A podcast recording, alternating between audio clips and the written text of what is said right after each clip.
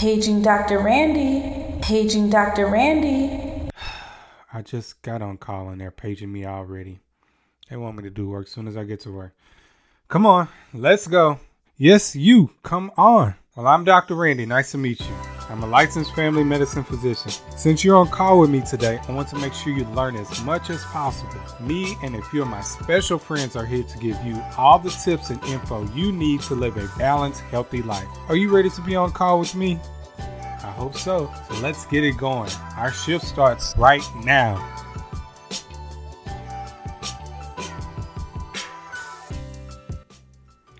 Welcome back, healthy people, to On Call with Dr. Randy. We are back for season two. Who's glad we're back? I'm glad we're back, so I know you're glad we're back. Come on, let's do a little happy shimmy because we're back for season two.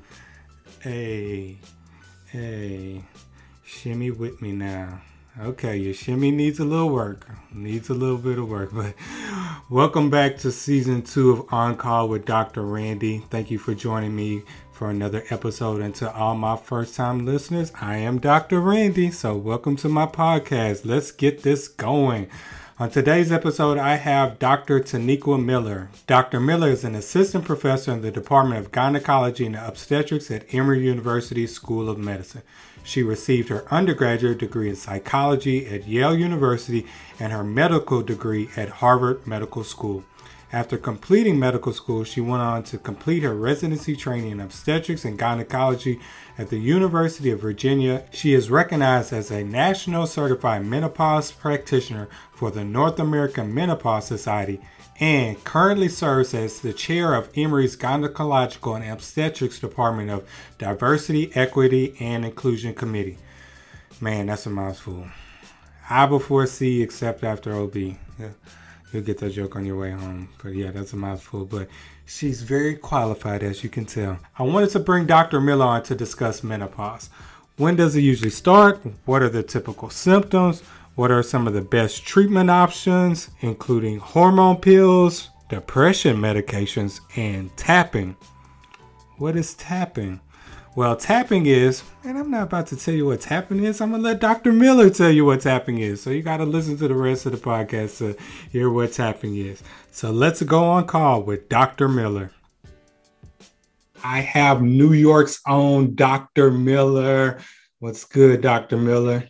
Hey, Dr. Randy. Thank you for having me this evening. I'm glad you're on. What borough are you representing from New York? I'm from the Bronx, Marble okay. Hill. Marble Hill, Bronx. Okay. okay. That's even more specific. What makes that area so specific? So, you know, I um part of my story is being first generation a lot of things. And so um, my family's from Trinidad, big up Trini, Trini massive. and um, growing up in the Bronx, um, growing up in the Marble Hill area, Marble Hill housing projects, um, really just being raised by incredible women in that community is what inspired me to become an OBGYN. Okay, that's what's up. I've only been to New York once. Like, you gotta visit. It was like a day and a half, and honestly, I probably had the quickest tour of New York ever. Like I hit almost every borough except Staten Island. Oh, wow. Yeah, yeah, we were just keeping it moving. So I went to Brooklyn, and then we went to Manhattan for pizza. I walked the yeah. Brooklyn Bridge. We went oh, to the oh, nice. World Trade Center area. We went to Times Square. We went to a Mets game. That was all in one day. That's all in one day. Yeah, and then the I'm morning... busy. I'm. Now it's funny if you ask New Yorkers, we don't really do any of that. Mm-hmm. I haven't been to any big landmarks, um, tourist attractions like the big buildings. And no, I went to World Trade when it was there, but it was like because my mama had a bank account there. Like it wasn't anything for the tourist attraction um, bit. But yeah, no, it sounds like you had a very busy time. Yep. And I, and I ended it in Harlem. That's yes, well, good place to end it. Yes, yes, definitely got me some good food over there. So you're an OB-GYN doctor. What made you become an OB-GYN? So I really uh give all the credit to the women in my community who raised me. I always tell this story that when I was about 12 years old, hanging out with some of the older girls and hearing conversations about body, about um, acceptance, about being rejected because they were project girls. And what did that mean in terms of like sexuality? What did that mean in terms of owning your womanness? And it really, you know, I, I was a fan of the Cosby show. I don't know if I can still say that.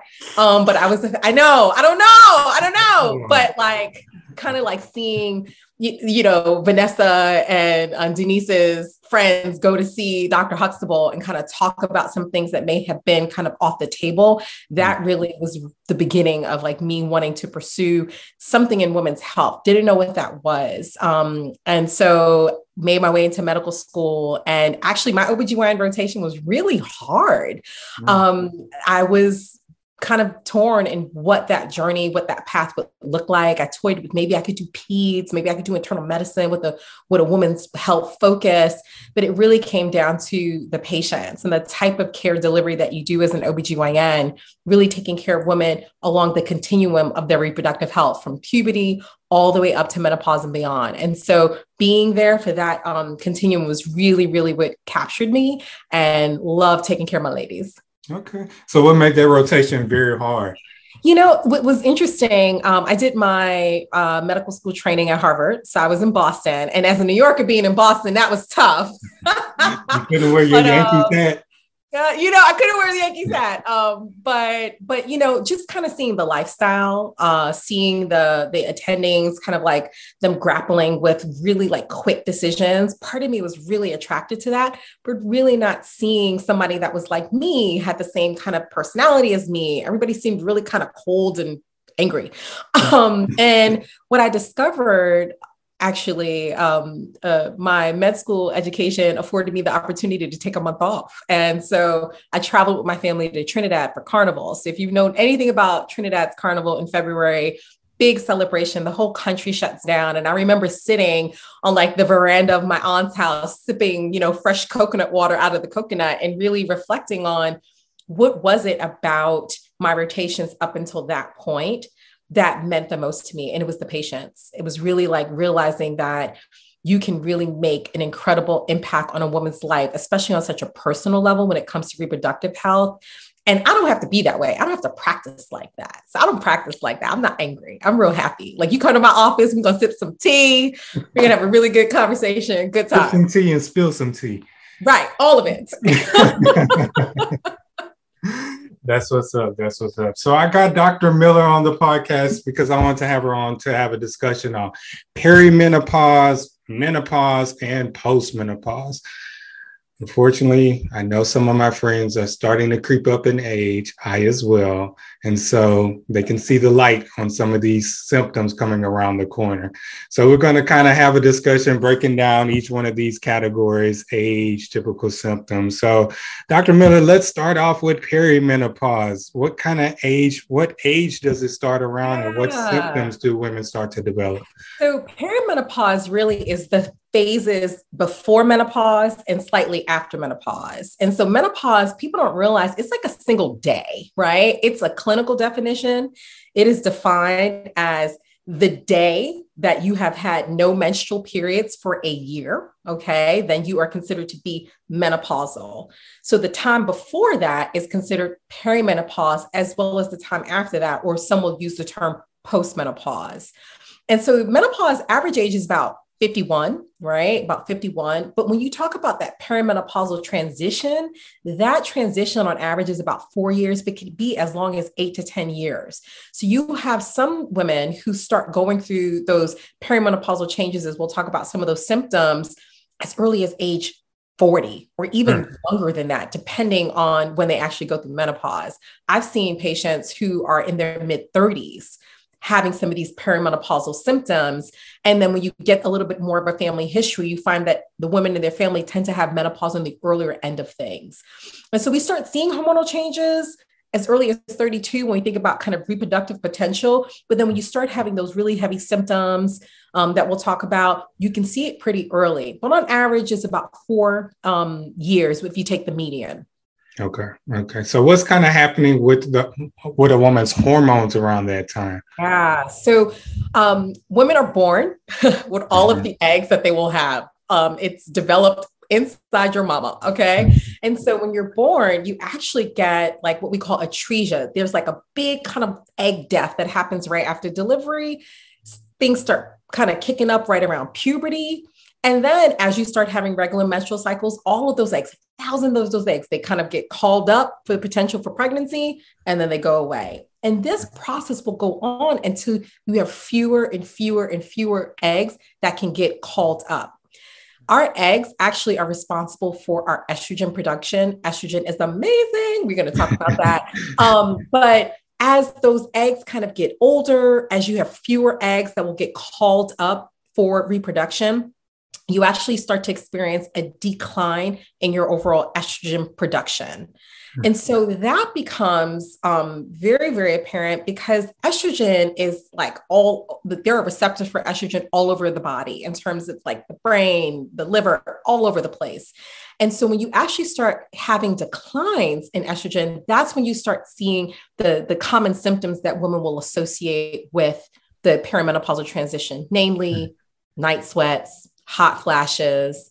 You might get a little bit of fatigue. You might get some irritability. You might start experiencing some hair loss and hair changes, skin changes, weight gain, poor sleep. Mm-hmm.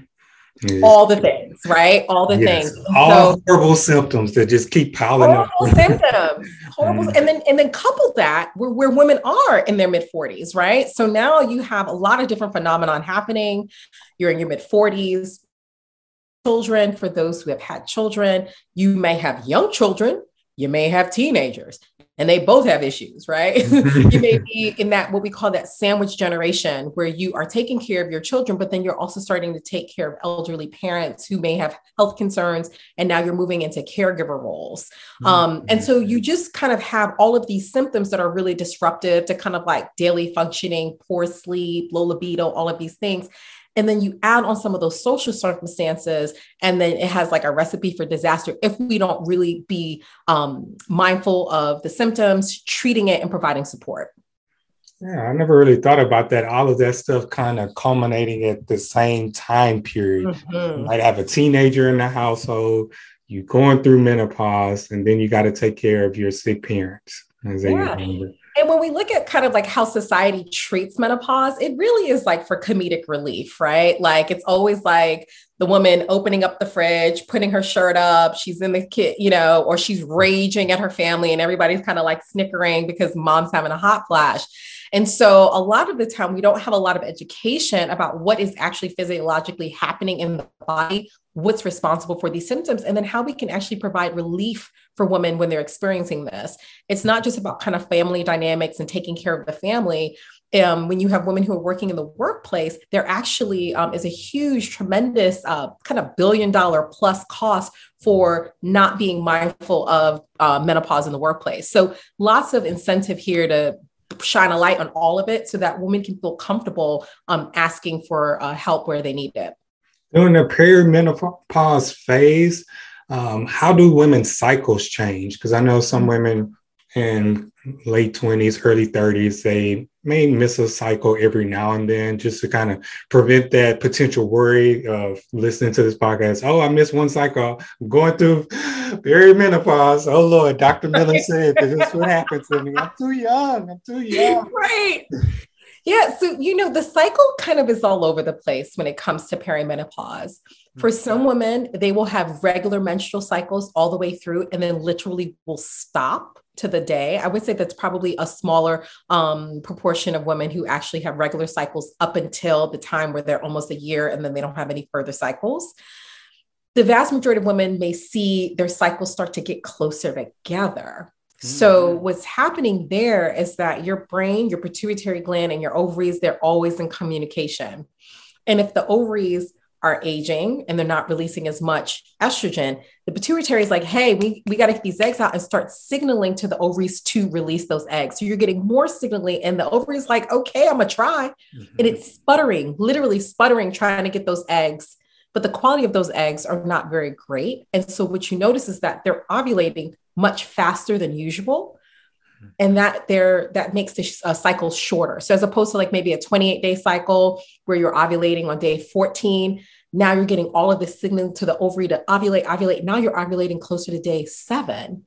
Mm. and now your cycles are maybe moving closer together to 21 days sometimes you stop ovulating altogether and the bleeding that you're actually experiencing is what we call anovulatory bleeding it's essentially like the the lining of the uterus kind of outgrows the blood supply and you're just getting kind of all kinds of messy bleeding that really doesn't have a nice rhythm or cycle to it and then for some women, as they get later on in their perimenopausal uh, progression, you start seeing spacing out of the cycles. So you'll say, Hey, I had this cycle in January, I haven't had one. And then I had a cycle in May. And usually that cycle may be really, really heavy because you haven't had one for several months. And after several months of having that, then most women will say that the cycles get lighter and lighter and lighter as the estrogen levels go down and down and down. That's very tricky. It's, it's not cookie cutter. So not you can go cutter. from having cycles real close together to them being spread out more apart. Right. Yeah. Watch out, fellas. Watch out. Stay safe out there. Those eggs just dropping kind of sporadically. So, is there anything that women can do early on before having those perimenopausal symptoms? Something kind of some kind of prophylactic treatment? Like, I, I want to make sure that do I need to start taking hormones now to prevent mm-hmm. those symptoms from developing later? Yeah, that is such a great question. You know, I think the best setup for the perimenopausal transition is general wellness and well health. And I know that sounds kind of like catchy, that's all kind of like the thing, but it really is true. So when you start going through that menopausal transition where your sleep is compromised, where your mood, you may have a little mood lability, you may have issues with libido, you may have all of these other concerns. When you have a good wellness practice, whether that is, you know, physical activity, which I highly encourage, that will help with some of the weight gain that some women will experience with menopause.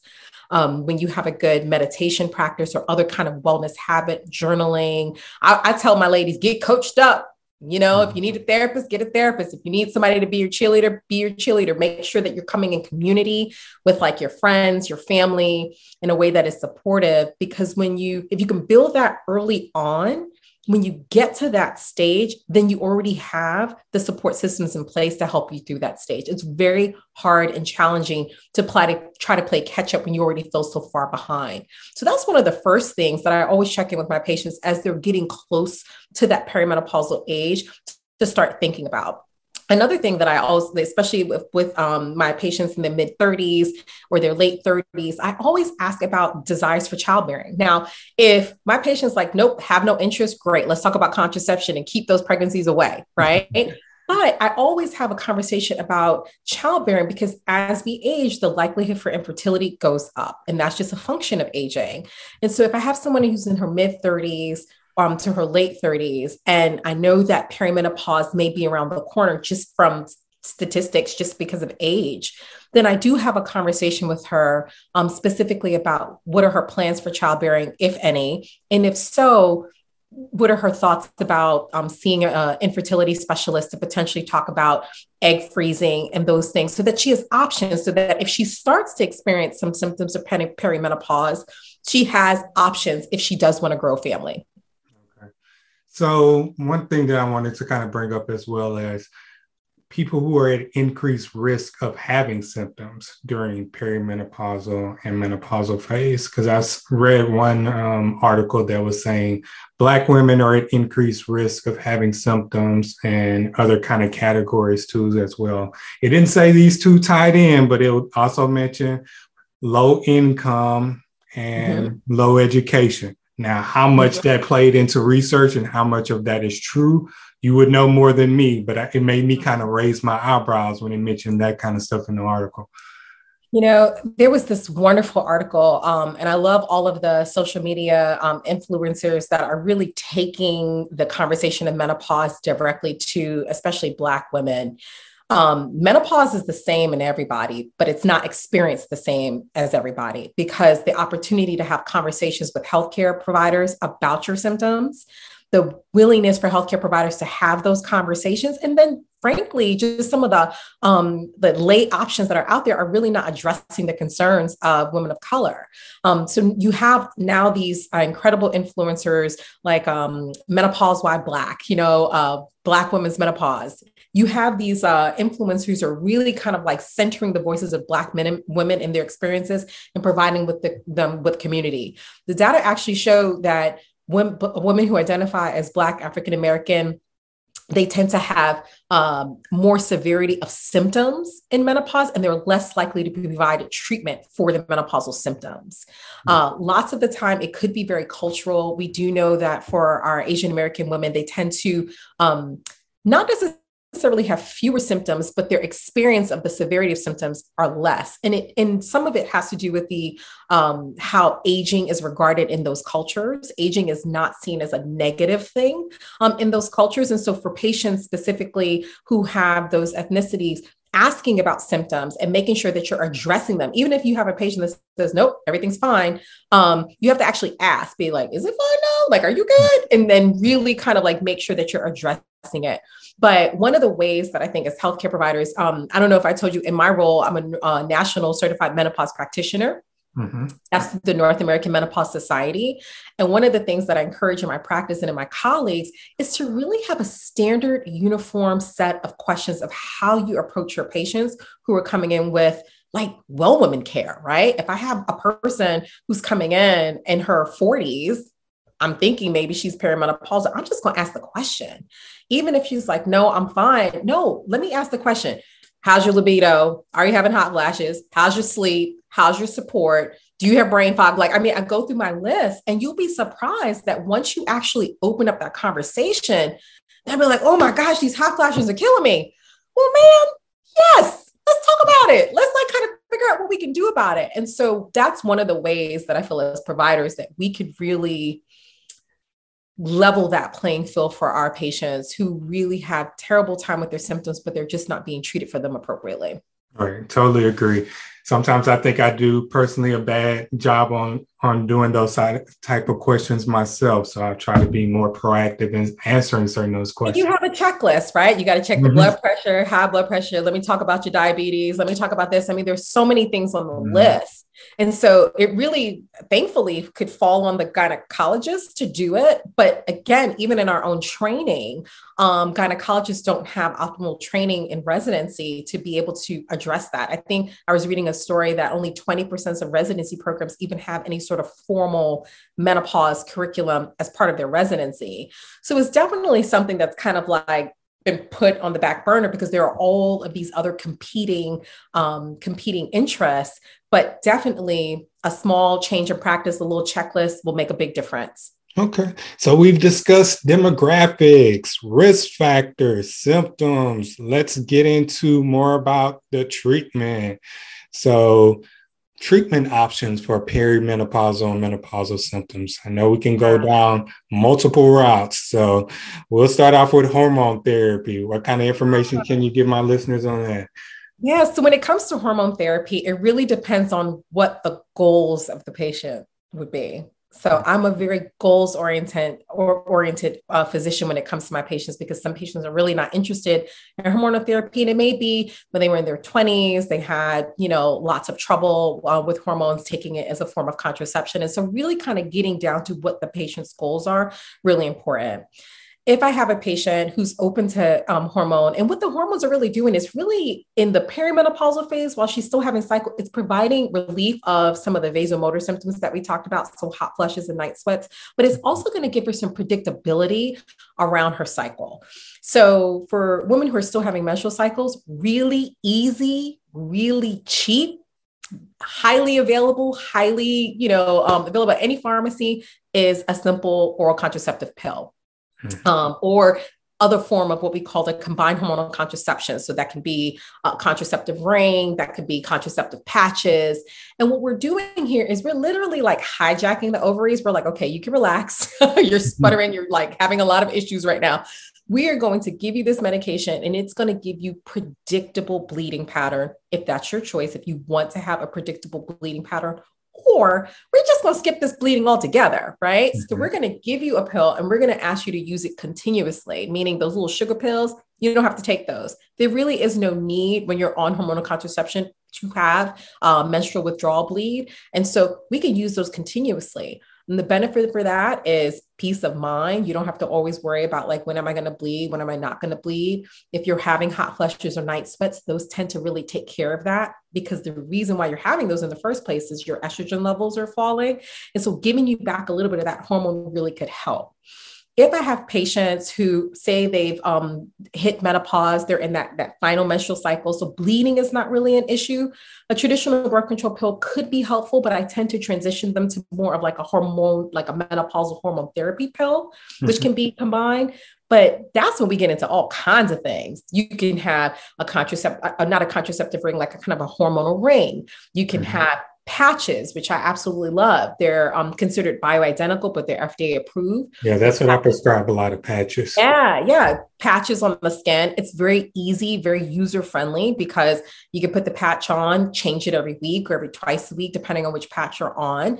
And it's transdermal. So when I think of kind of the risk of um, blood clots and things like that associated with some of the other um, types of oral formulations, we don't have that with the patches. And so it tends to be really well received by patients because it's easy. Um, there's also uh, progesterone. I love uh, progesterone, which is also considered a bioidentical hormone that is available through the FDA. You can get it at your pharmacy with a prescription. And mm-hmm. I love it because it actually helps with sleep.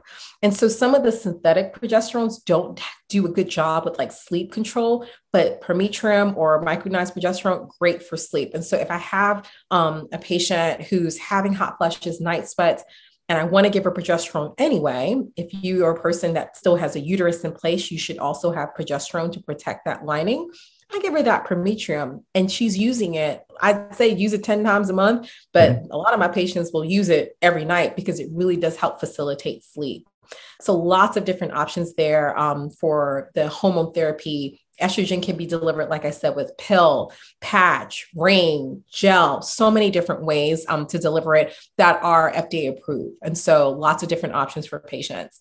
Right. Now, we have some patients that can't be on hormone for a host of different reasons. A, a big um, one would be, say, a history of breast cancer that's estrogen sensitive. And so, if that patient is experiencing lots of symptoms, there are lots of different ways that we can treat it. And we tend to kind of target the different symptoms. So for my patients who are having hot flushes, but they can't be on estrogen um, for hormone therapy, like I said, for breast cancer, I have to go back to why are they having these changes that's causing all these hot flushes to begin with.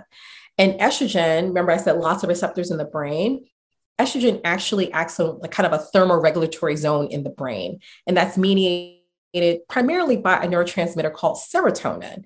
What's mm-hmm. great about that is that they got serotonin medications. So what I do is I say, okay, this is probably a function of serotonin while you're having these symptoms. I'm going to give you a medication. My psychiatry colleagues, they're fabulous. They have serotonin medications called SSRIs and SNRIs. And I'm going to give you a little dose of that. And let's see if we could just bump up that serotonin level if we can mitigate some of those symptoms that you're having. Okay. Great information. So, with all those hormone therapy, there's a risk associated with increased risk of blood clots, potential increased risk of different cancers. Right? What are your thoughts on hormone therapy and those risks? Yeah.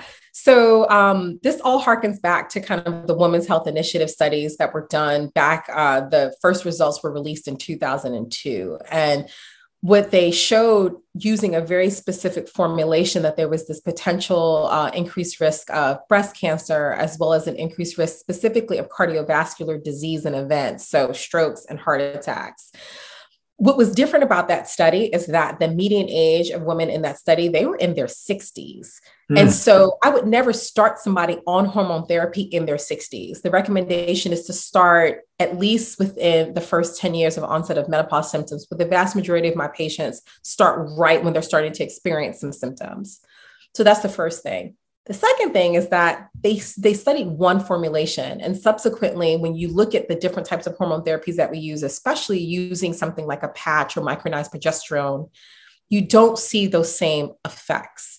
And so I feel very, very comfortable prescribing um, hormone therapy, especially in the right patient. There are some patients that are not candidates for that. So if I have a patient, for example, who has had a heart attack, you know, the cardiologists do not look very kindly to me um, if I'm pre- prescribing hormones, but it is something that, like, for the right patient, it is completely safe. And the recommendation from the North American Menopause Society is really to use the smallest dose to give the biggest effect for the shortest duration. So if I start someone on hormone, Every year I check in with them and say, okay, how are we? We're farther from those symptoms. Let's see if we can wean you down. There will be an adjustment period and then we go from there. How many of your patients you, do you feel like kind of steer away from hormone therapy and are looking for other treatment options besides taking medication? I will tell you, I have a good proportion of patients that really, once you educate them about hormone therapy, the rationale behind it, the safety profile, like we just talked about, they're really willing to try it. But you're right. I do have some patients that specifically want alternatives to hormone therapies. Um, we try other medications, specifically some of the other medications that I talked about, like SSRIs, SNRIs. We try lots of different classes of medications that um, tend to just work well uh, for mm-hmm. especially the hot flushes and the vasomotor symptoms. Um, those tend to be like the gabapentins or the clonidines that I'm pretty sure you see a lot in your mm-hmm. practice. Um, but then I kind of really like open them up to the idea of having a lot of like multimodal support around their menopausal journey recognizing the link between for some women their triggers um, insulin resistance with aging and the menopause journey and really exploring some dietary changes. Now will i say dietary changes will completely knock out um, hot flushes and um, vasomotor symptoms? No. But will it help kind of like the patient navigate that next phase without the excessive weight gain without some of the fogginess? Yes absolutely. And so i highly encourage um, patients and i say listen go to your insurance book, or I guess they're not a book anymore. When I was growing up, we had that big old insurance book that you would look at the providers in the book. We don't have that anymore. But go to your insurance company's website and find dietitians that are covered by your insurance company and meet with them to talk about dietary changes. Get to know what's happening physically to your body as it relates, especially to insulin resistance. Because as a women's health doctor in menopause, I'm worried about what's going to kill women, which is cardiovascular disease um, and diabetes being one of the big um, markers for that, in addition to high blood pressure and things like that. So I encourage my patients to set up an appointment with a dietitian, get to know some dietary changes that can also help um, them on the on the long term. Right. Is there some foods that you tell your patients to stay away from or add to their diet to help them with their symptoms?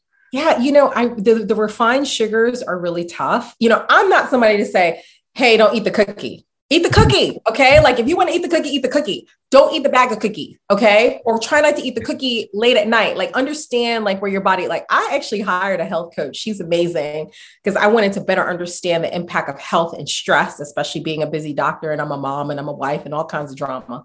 And one of the exercises that she had me do was to buy one of those glucometer kits Mm-hmm. Online from Amazon. Was I supposed to do that, Dr. Randy? I'm not sure. Um, Maybe they'll sponsor us one day. and literally, um, I like checked my blood sugars and I related it to when I was eating, how I was eating. And I found that like what I used to be able to do when I was 22, I can't do at 42. Mm-hmm. So you literally, like, I literally saw in real time if I have very carbohydrate rich I had some ice cream, right? If I mm. have that at like eight, nine o'clock at night and I'm checking my blood sugars or I'm checking my blood sugar in the morning, my sugars were elevated. And so it really helped me say, ah, okay, maybe I can make small changes to just sub out some of the more refined carbohydrates that I was eating. And not to say to take it all away, but to be more mindful of it. Because if my goal is to try to walk into midlife, recognizing my body's changing and it's going to err on the side of that insulin resistance, I just need to make some dietary changes. You 42? Shout out to Black Girl Magic over there. I see you. Skin popping, hair on point. Y'all gonna see this visual representation. Y'all better follow me on IG so you can see all this Black Girl Magic.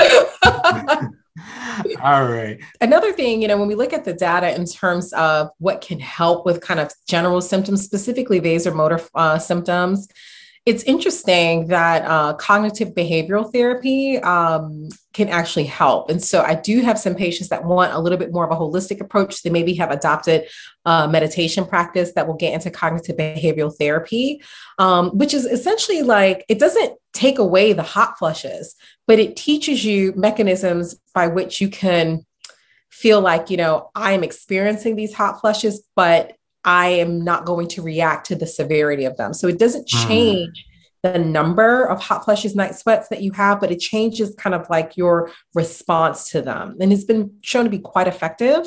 Um, I do have some patients who will do acupuncture. And the studies that look specifically at acupuncture um, really focus on studies where they do acupuncture and then kind of like fake acupuncture. And so the thought is that there weren't a lot of uh, the results were inconclusive, let's just say that. But it really wasn't great in terms of like how it was studied because you might actually get a little bit of movement with um, some of the uh, the sham or the fake acupuncture. Mm-hmm. Uh, one of the principles that we worked on in a course, a digital course that I created um, with my uh, partner, who is a tapping specialist, and tapping is um, it's a technique taking the same idea of acupuncture tapping on different what we call meridians some acupressure points to really kind of get the key um, movement uh, that can help with just general symptoms of stress and things like that so i do encourage patients if they're really interested um, to explore that like to explore things like acupuncture tapping because a lot of the times what i'm finding is it's not so much just like the isolated hot flushes it's the stress that goes along with that. Because if you're not sleeping well, if you're hot all the time, I have, you know, women who are big um, executives and they're presenting and they're breaking out in sweats in the middle of a presentation. That can be very anxiety provoking. So, giving them some strategies to help them in the moment is really, really critical. So, let's get into tapping a little bit more. What made you get into it and how effective is it? So, let me tell you a story about tapping. So I met Jill. I'll, I'll tell you. So Dr. Jill Weiner is my partner for the digital course that we created. It's called Harnessing Your Power, um, a Mindful Menopause Toolkit. And uh, we actually met outside of talking about anything having to do with tapping. She um, actually is the co founder of a conscious anti racism uh, training that uh, she and her Dr. Maisha Claiborne give for health systems as it relates to building anti-racist cultures in your health system. And so I was invited on her podcast to talk about some of the things that we talked about um, in terms of disparities in, in treatment for um, menopausal health. And so we got talking, talking, talking, and realized that we have an interest in kind of bringing um, new modalities to patients. And so she is a tapping um, practitioner. Uh, her journey started as an internal medicine doctor, and she became burnt out and discovered meditation. And then, meditation through her practice, she then discovered tapping and became a tapping practitioner. And what it is, it's it's it's not just like tapping on the acupressure points. And so she's more of the practitioner than me in terms of tapping on different areas. This is my area. I can't do it now because my hair is up, but like this is the area that I really kind of like find release in. Um, but the idea that you're also doing affirmations. So in the course, for example, say you have um, a lot of my patients are really stressed out about weight gain, especially, and kind of like the negative talk that comes along with aging and weight gain. And through their tapping sequences, they actually call out those negative emotions. So they'll say things like, I can't believe I gained all of this weight. I'm so mad at myself. Or maybe we'll start here. I'm so mad at myself. I'm I can't believe I let myself go. And I love myself. And for the listeners, she's tapping different areas of her body as she's saying these things. Right. And part of it is like you always end it with, and I love myself, right? This kind of positive affirmation. You're giving space to the to those feelings that you have. Sometimes we try to swallow those feelings and be like, these are negative feelings, you know, we're listening to a lot of things about like toxic positivity. You know, sometimes you got to sit in the feeling, but mm. you end it with, and I love myself all while tapping on these different acupressure points.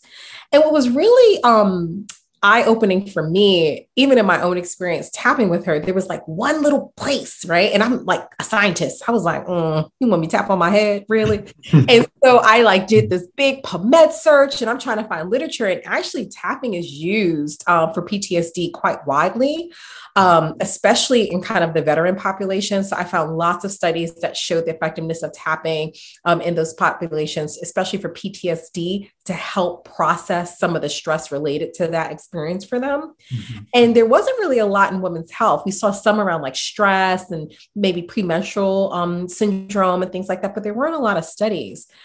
And so Dr. Jill actually came to my department and presented and did a tapping sequence with the entire group. And when I tell you, people were crying, people were like, oh my gosh, what is happening? And sometimes that is what kind of like gets released during that tapping sequence. And so um, and so it was pretty powerful. I was like sold. I've even told her like she needs to come up with a kids version. I've tried tapping with my son, like, come on, baby. And he's like, I don't like my little brother and I love myself, you know. so it's just it's just another tool for women to use while they're going through this menopausal transition, which can be very stressful, can feel very foreign, really alien, when they're in kind of that, that thick of things, that they can use their own power, that they can use their own bodies to kind of bring them down and soothe themselves. Okay, seems like you were a little skeptical at first before you tried it. You you were looking in the Bible like, was Jesus tapping on people? Is that how he raised Lazarus from the dead? Let me, let me look in the book of Luke and see if Jesus over there tapping.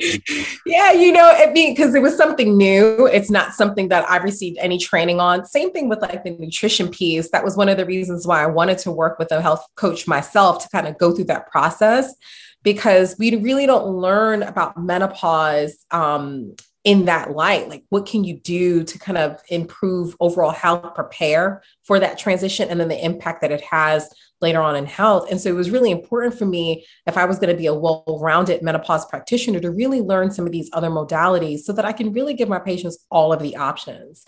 Because sometimes i have some folks they don't have hot flashes they don't have night sweats they don't have any other thing that i would traditionally treat with hormones. So, what other options do I have for them? And being able to say, you know, I've tried this, I think it could be really helpful. Or, hey, you know, big thing is like libido.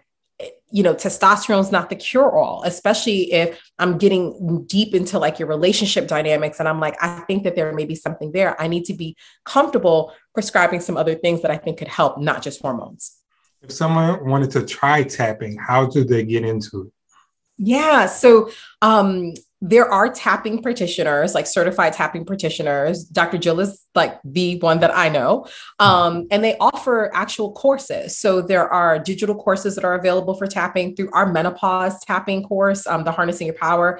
You get the both the best of both worlds. You get me kind of going through um, kind of the five main pain points that I see in my menopause practice. And then Dr. Jill comes, she teaches you kind of like the principles of tapping and then takes you through a tapping sequence that you can get then repeat or do with her and it's all digitally. Um, tapping practitioners also have one-to-one. So you kind of come to them almost like your therapy session in the sense that like you may have like a specific like um, pain point or angst or something like that. And so then you can actually be on the computer and tap or in person and tap um, with that uh, with that practitioner. So there's lots of different ways. The thing that I like about it is that other than kind of like learning the technique, there's very low downside and cost. It's relatively safe. You know, it may kind of conjure up some feelings, and so the uh, the tapping practitioners always kind of say, "Hey, you might feel some things." Um, but you can't tap yourself to death. No, no, not at all. But it might bring up some emotions. It might make okay. you fearful. It might make you kind of like sit with some of that discomfort a little bit of the things that you're actually saying, mm-hmm. right? And then kind of ending with the affirmation of I love myself, and then also tapping on some of these um, acupressure points. Do you and Dr. Jill do any other courses so this is our first course, but we have our webinar um, that we're planning for uh, June. It's going to be a, a, mindful menopause masterclass, and we're really going to focus about like libido and you, kind of like in this menopausal transition. I find that a lot of patients, you know, um, talking about sexual health is very taboo um, for some patients, and there's so many studies that show that um, physicians, even OBGYNs, when we're like focusing on reproductive health, really are not asking, especially this um the, this age category, because we're not really worried about pregnancy, we're not worried about all of these things, so we're not really asking about sexual health in a very straightforward way. Um, that our patients need that education and know what their options are. Okay, so if you had to leave lasting words of women wisdom for women who are going through perimenopause and menopause, what kind of advice would you give them? The first advice, uh, or the first piece of advice that I would just say is that embrace this journey with curiosity. Mm-hmm. Um, you know, we live in a society that really favors um, youth and really favors thinness and really favors um, all of the things that come with young age. And as women see their bodies physically changing, they see their perspectives changing, they're physically kind of having symptoms that they don't feel in control of, it can feel very overwhelming. Um, and so I just cur- encourage women to say, hey, you are in the middle of your life. You have the next 40, 50 years, hopefully, to go. Enter this stage with curiosity and really embrace all of the changes and really the wisdom that you gain over this 40 plus years of your life. And so when you kind of approach it that way, um, as opposed to this, I'm aging, I'm getting older, I can't believe I'm getting older, it really kind of helps shift that mindset a little bit. And you're not alone. and you're not alone. Right. Yeah. Are there any kind of support groups? Oh my gosh, can I tell you? So there are so many um there are so many groups. That's one of the big things, actually. There was a study that actually looked at women who are in community with other women, especially around some of the, the, the cognitive um, changes that can happen. Their experience of those changes actually, their, their impressions of it actually improve because now you're in community with other people and be like, oh, I'm not crazy. It's not just me. Um, and you have support. What works for you? What has, you know, what hasn't worked for you? Who should I talk to? Really coming in community is so important. Um, so so I encourage people to really tap into their network. So lots of women may have, you know, you, you're busy, right? You're taking care of the parents, you're busy with work, you're taking the kids, really carving out that time with your girlfriends, your community to just come together again. I think that now that things are opening up after COVID, we, we, hopefully will see a little bit more coming together and really focus on that.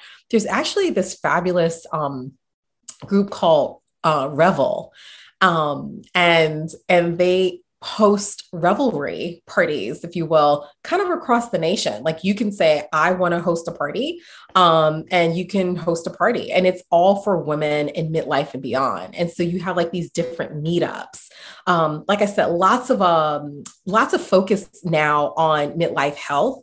Uh, if you look back in 2019, 2020, you started seeing a lot of kind of these um, big funds really moving midlife health to the telehealth um, social media and um, the internet spaces where they can reach women a little bit more widely because there really isn't a lot of education from doctors about midlife health. And so now you're having these concentrated pockets of trained physicians who are like reaching um, these these patients on a more nationwide scale. So lots of excitement there. I encourage people to follow um, some of these um, these uh, influencers just for information and then being comfortable by visiting the North American Menopause Society's website so that you can find a certified menopause practitioner who i mean we have to get training we take an exam for certification and then that it's not over. We actually have to get certification every three years by taking courses attending conferences to make sure that we're staying up to date um, with all of the kind of the cutting edge things as it relates to uh, perimenopausal health midlife and beyond. And so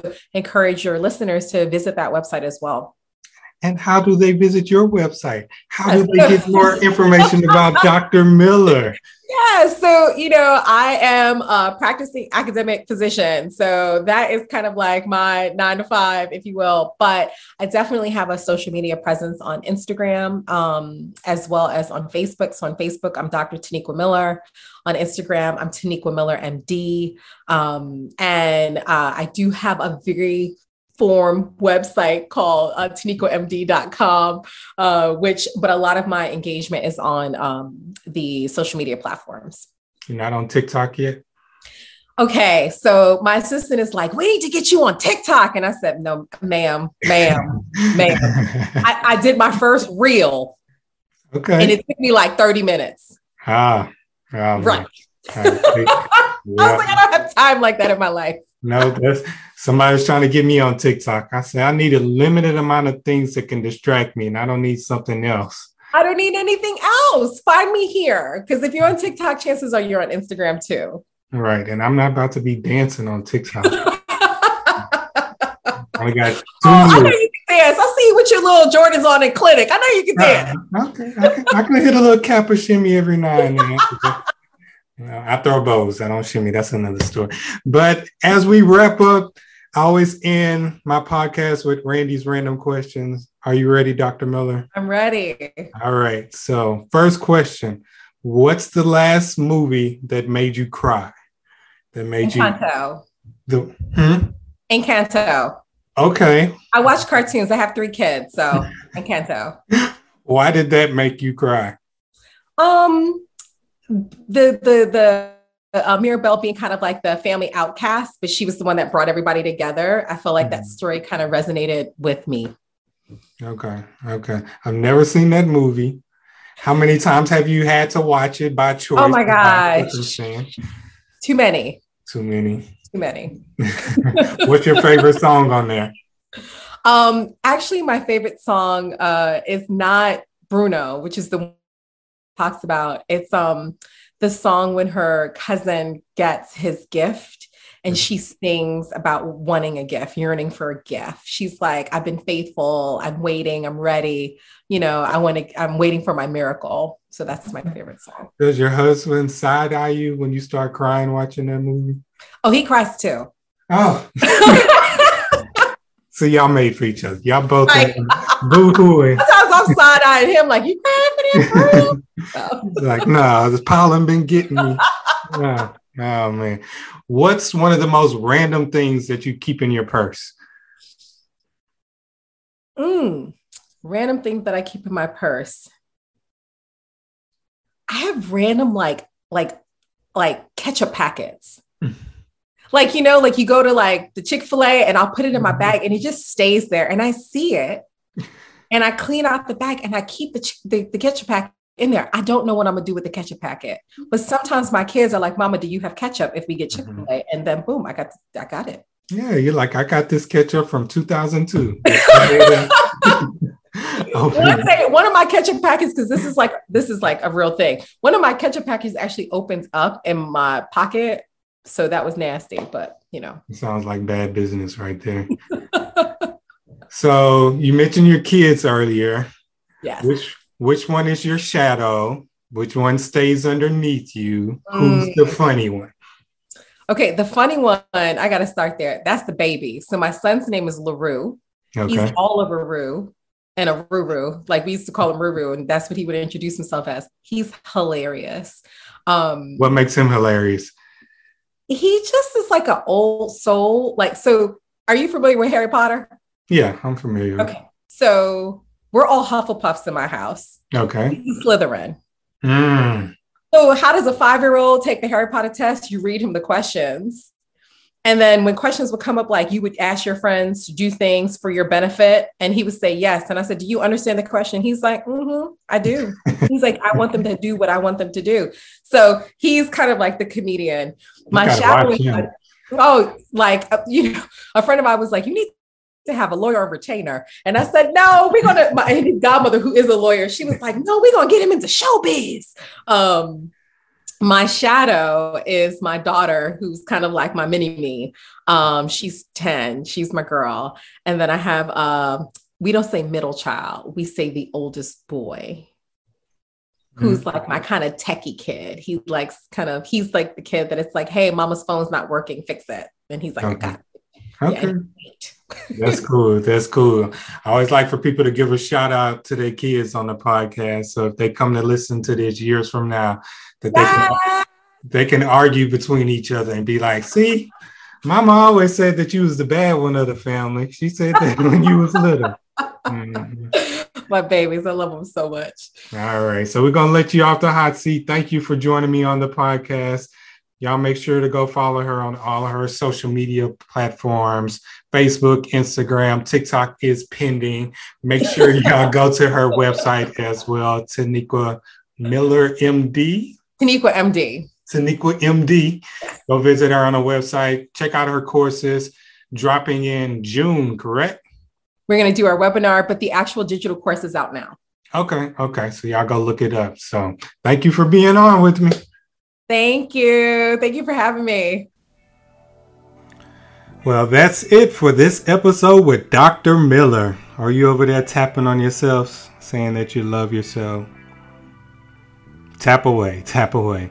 Y'all make sure to go follow her on her social media platforms and check out her website. That info is located in the show description. Follow me on IG at underscore Dr. Randy and check out my website, drrandymd.com.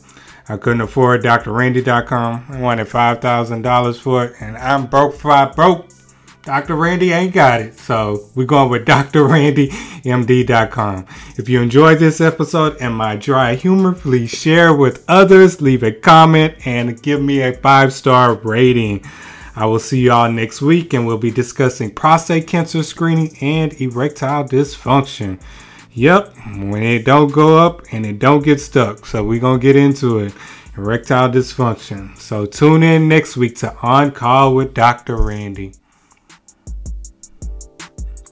Man, this beat got a little bass to it. Going hard on this piano. Yeah. Y'all can go out and vibe to the beat a little bit, but I'll see y'all next week. And as always, stay healthy physically and mentally.